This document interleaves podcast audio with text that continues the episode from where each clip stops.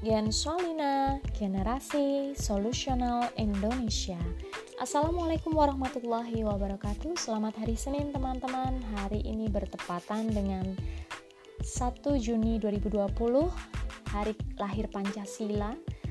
Tentunya teman-teman yang ASN atau PNS telah selesai melakukan apel online ya yang dipimpin oleh Presiden Jokowi sendiri dan Intinya pada apel pada hari ini adalah kita harus bersatu, bergotong royong, menegakkan Pancasila untuk keutuhan negara kesatuan Republik Indonesia.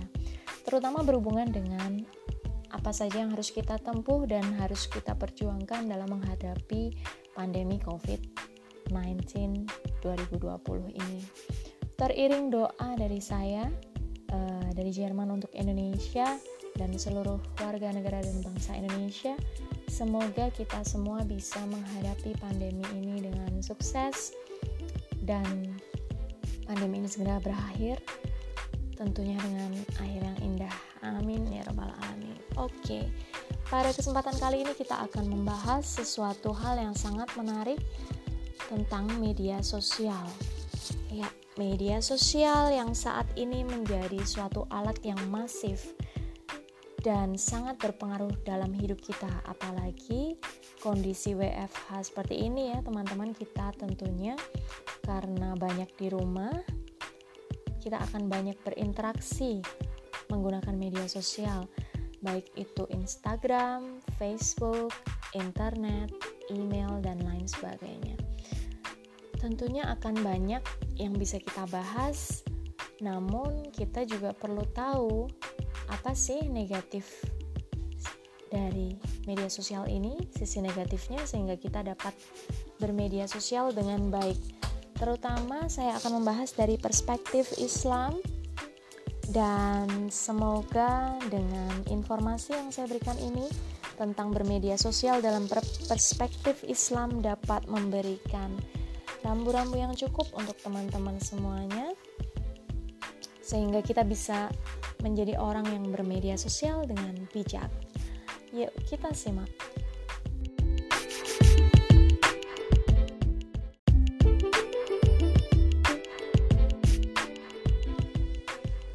So, apa sih sebenarnya media sosial itu?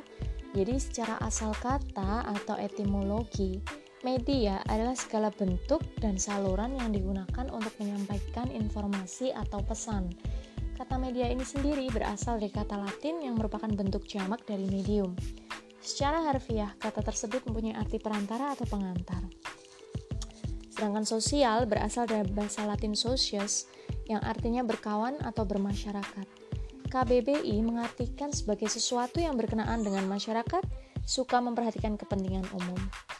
Dan dari gabungan katanya sendiri, menurut Wikipedia, media sosial adalah sebuah media online dengan para penggunanya bisa dengan mudah berpartisipasi, berbagi, dan menciptakan isi meliputi blog, jejaring, sosial, forum, dan dunia virtual.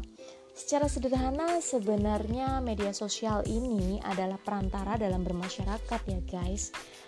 Alat komunikasi dalam bermasyarakat yang merupakan bentuk teknis untuk melakukan mediasi atau menyampaikan pesan dalam bermasyarakat. So, banyak sekali jenis-jenis media sosial yang akan kita bahas dalam segmen ketiga.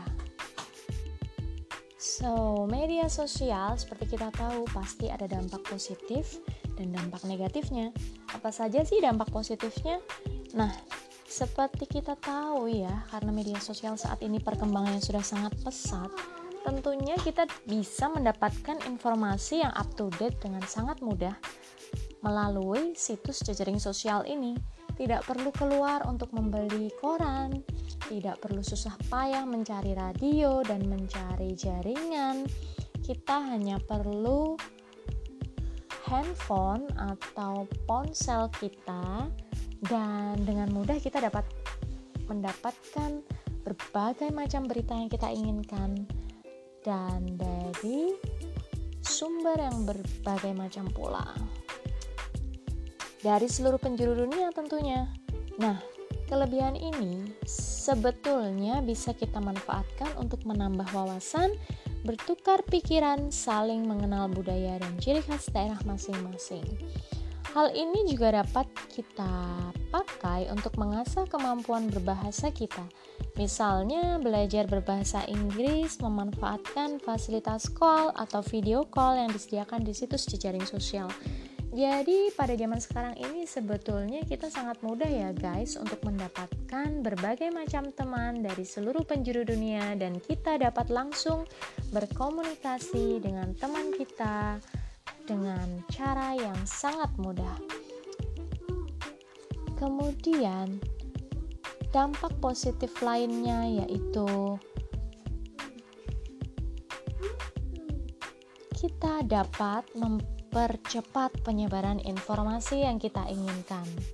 Contohnya, informasi yang sifatnya umum atau informasi yang sifatnya khusus. Dari media sosial ini juga kita dapat menyebarkan ilmu dan keterampilan yang kita miliki, guys. Nah, dari dampak positif yang sudah saya sebutkan tadi, tentunya media sosial juga memiliki dampak negatif. Beberapa dampak negatif media sosial yang dikutip di laman anursolo.com kali ini antara lain adalah media sosial dapat menyebabkan kecanduan. Ya, kita temukan banyak kasus-kasus kecanduan media sosial di mana para penggunanya akan merasakan kecemasan yang luar biasa jika dalam sehari dia tidak berinteraksi dengan media sosial. Ini tentunya dapat membahayakan kesehatan kita ya guys karena hal ini dapat memicu orang untuk mengisolasi diri. Nah, meningkatnya pengisolasian diri juga dapat berhubungan langsung dengan kondisi kesehatan kita. Ini tentu saja tidak baik untuk kesehatan mental kita. Seseorang yang menghabiskan waktunya di depan komputer akan jarang berolahraga, sehingga kecanduan aktivitas ini dapat menimbulkan kondisi fisik yang semakin melemah, dan salah satunya juga obesitas. Kemudian, kerusakan fisik juga sangat mungkin terjadi. Contohnya, bila menggunakan mouse atau memencet keypad ponsel, atau laptop berjam-jam setiap hari. Seseorang dapat mengalami cedera dalam jangka waktu yang panjang. Penyakit punggung juga merupakan hal yang umum terjadi pada orang-orang yang menghabiskan banyak waktu duduk di depan meja komputer. Ya, ini um, salah satu pengalaman tersendiri sih guys.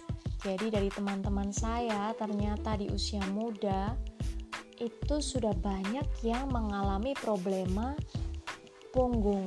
Jadi ada yang sarafnya terjepit di area punggung, ada juga yang mengalami uh, kelemahan otot seperti itu. Nah, ini tentunya dapat menjadi sisi negatif yang harus kita waspadai ya guys. Jadi bermedia sosial boleh-boleh saja tapi jangan lupa juga kesehatan dan juga exercise atau kegiatan fisik yang semestinya kita lakukan secara teratur setiap harinya.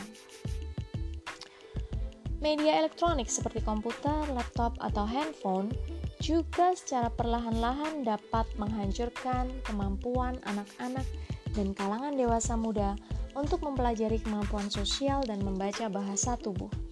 Maksudnya, jika seseorang mengalami pengurangan interaksi dengan sesama mereka dalam jumlah menit per hari-harinya, ini akan menyebabkan jumlah orang tidak dapat diajak berdiskusi mengenai masalah penting menjadi semakin meningkat setiap harinya. Ya, istilahnya kalau secara gampangnya mungkin autis kali ya, guys. Autis bukan dalam arti yang sebenarnya ya. Jadi autis ini sendiri adalah suatu bahasa slang ya yang digunakan di Indonesia salah satunya untuk menyebut orang-orang yang terlalu asyik menyendiri dan berinteraksi dengan gadgetnya. Itu kita sebut autis biasanya. Nah, semakin banyak orang-orang yang autis dalam tanda kutip, maka interaksi sosial normal yang terjadi antara manusia satu dengan manusia yang lain semakin hari akan semakin sedikit. Nah, ini tentunya juga akan menimbulkan masalah tersendiri ya guys. Kemudian yang terakhir adalah adanya kejahatan dunia maya atau cybercrime. Seiring berkembangnya teknologi, berkembang pula kejahatan. Di dunia internet, kejahatan dikenal dengan nama cybercrime. Kejahatan dunia maya sangatlah beragam.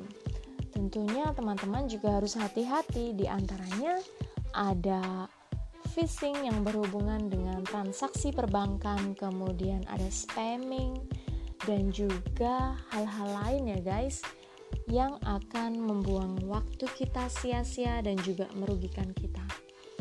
Nah, dari dampak positif dan dampak negatif yang sudah disebutkan di atas tadi, kita harus tahu dong sebenarnya pandangan agama terutama agama Islam tentang media sosial ini bagaimana sih? Kita simak di segmen selanjutnya. So, jadi berdasarkan hasil penelitian dari Al-Quran dan As-Sunnah, maka para ulama membuat kaidah-kaidah usul fikih dengan tujuan agar mampu memberikan jawaban yang tidak tertera di dalam Al-Quran, As-Sunnah maupun Ijma. Karena ini sebenarnya merupakan fikih kontemporer ya guys. Jadi fikih yang ditetapkan sesuai zamannya tentunya karena dahulu zaman Nabi Muhammad Shallallahu Alaihi Wasallam belum ada yang namanya media sosial. Nah, dalam hal ini para ulama memiliki kaidah yaitu sebetulnya hukum asal segala sesuatu itu diperbolehkan kecuali ada dalil yang mengharamkannya. Nah, kali ini para ulama juga membahas tentang surat Al-Baqarah ayat 29. Disebutkan di situ, uh, dialah Allah yang menjadikan segala yang ada di bumi untuk kamu. Imam Al-Qurtubi mengatakan dalam kitabnya, maksud dari ayat ini adalah Allah Ta'ala yang memberikan seluruh apa yang ada di bumi. Ayat ini juga dijadikan dalil oleh para ulama yang mengatakan bahwa segala sesuatu yang mendatangkan manfaat itu diperbolehkan kecuali jika ada dalil yang melarangnya. Kemudian para ulama juga membahas tentang surat Al-A'raf ayat 32. Di situ disebutkan, katakanlah, siapakah yang mengharamkan perhiasan dari Allah yang telah dikeluarkannya untuk hamba-hambanya, dan siapa pulakah yang mengharamkan rizki yang baik? Katakanlah, semua itu disediakan bagi orang-orang yang beriman dalam kehidupan dunia, khusus untuk mereka saja di hari kiamat. Demikianlah kami menjelaskan ayat-ayat itu bagi orang-orang yang mengetahui. Imam At-Tabari menjelaskan tentang ayat ini bahwa dalam suatu hadis dikisahkan ada suatu kaum yang mereka mengharamkan seekor kambing untuk diambil susu, daging, dan harganya. Dalam ayat ini, Allah Ta'ala mengingkari siapa saja yang mengharamkan makanan, minuman, pakaian, dan semacamnya. Maka hukum asal segala sesuatu adalah halal, dan diperbolehkan kecuali ada dalil yang mengharamkannya. Makan bangkai menjadi haram karena dilarang oleh Allah dan Rasulnya. Begitu pula pakaian sutra bagi laki-laki diharamkan karena ada dalil yang menunjukkan demikian. Nah, dalam menggunakan media sosial tidak cukup hanya dengan ilmu saja, tetapi harus dibekali dengan iman dan takwa. Media sosial ibaratnya menjadi dua mata pedang Ketika seseorang mampu menggunakannya dalam hal yang bermanfaat, maka kebaikan pun akan menyertainya.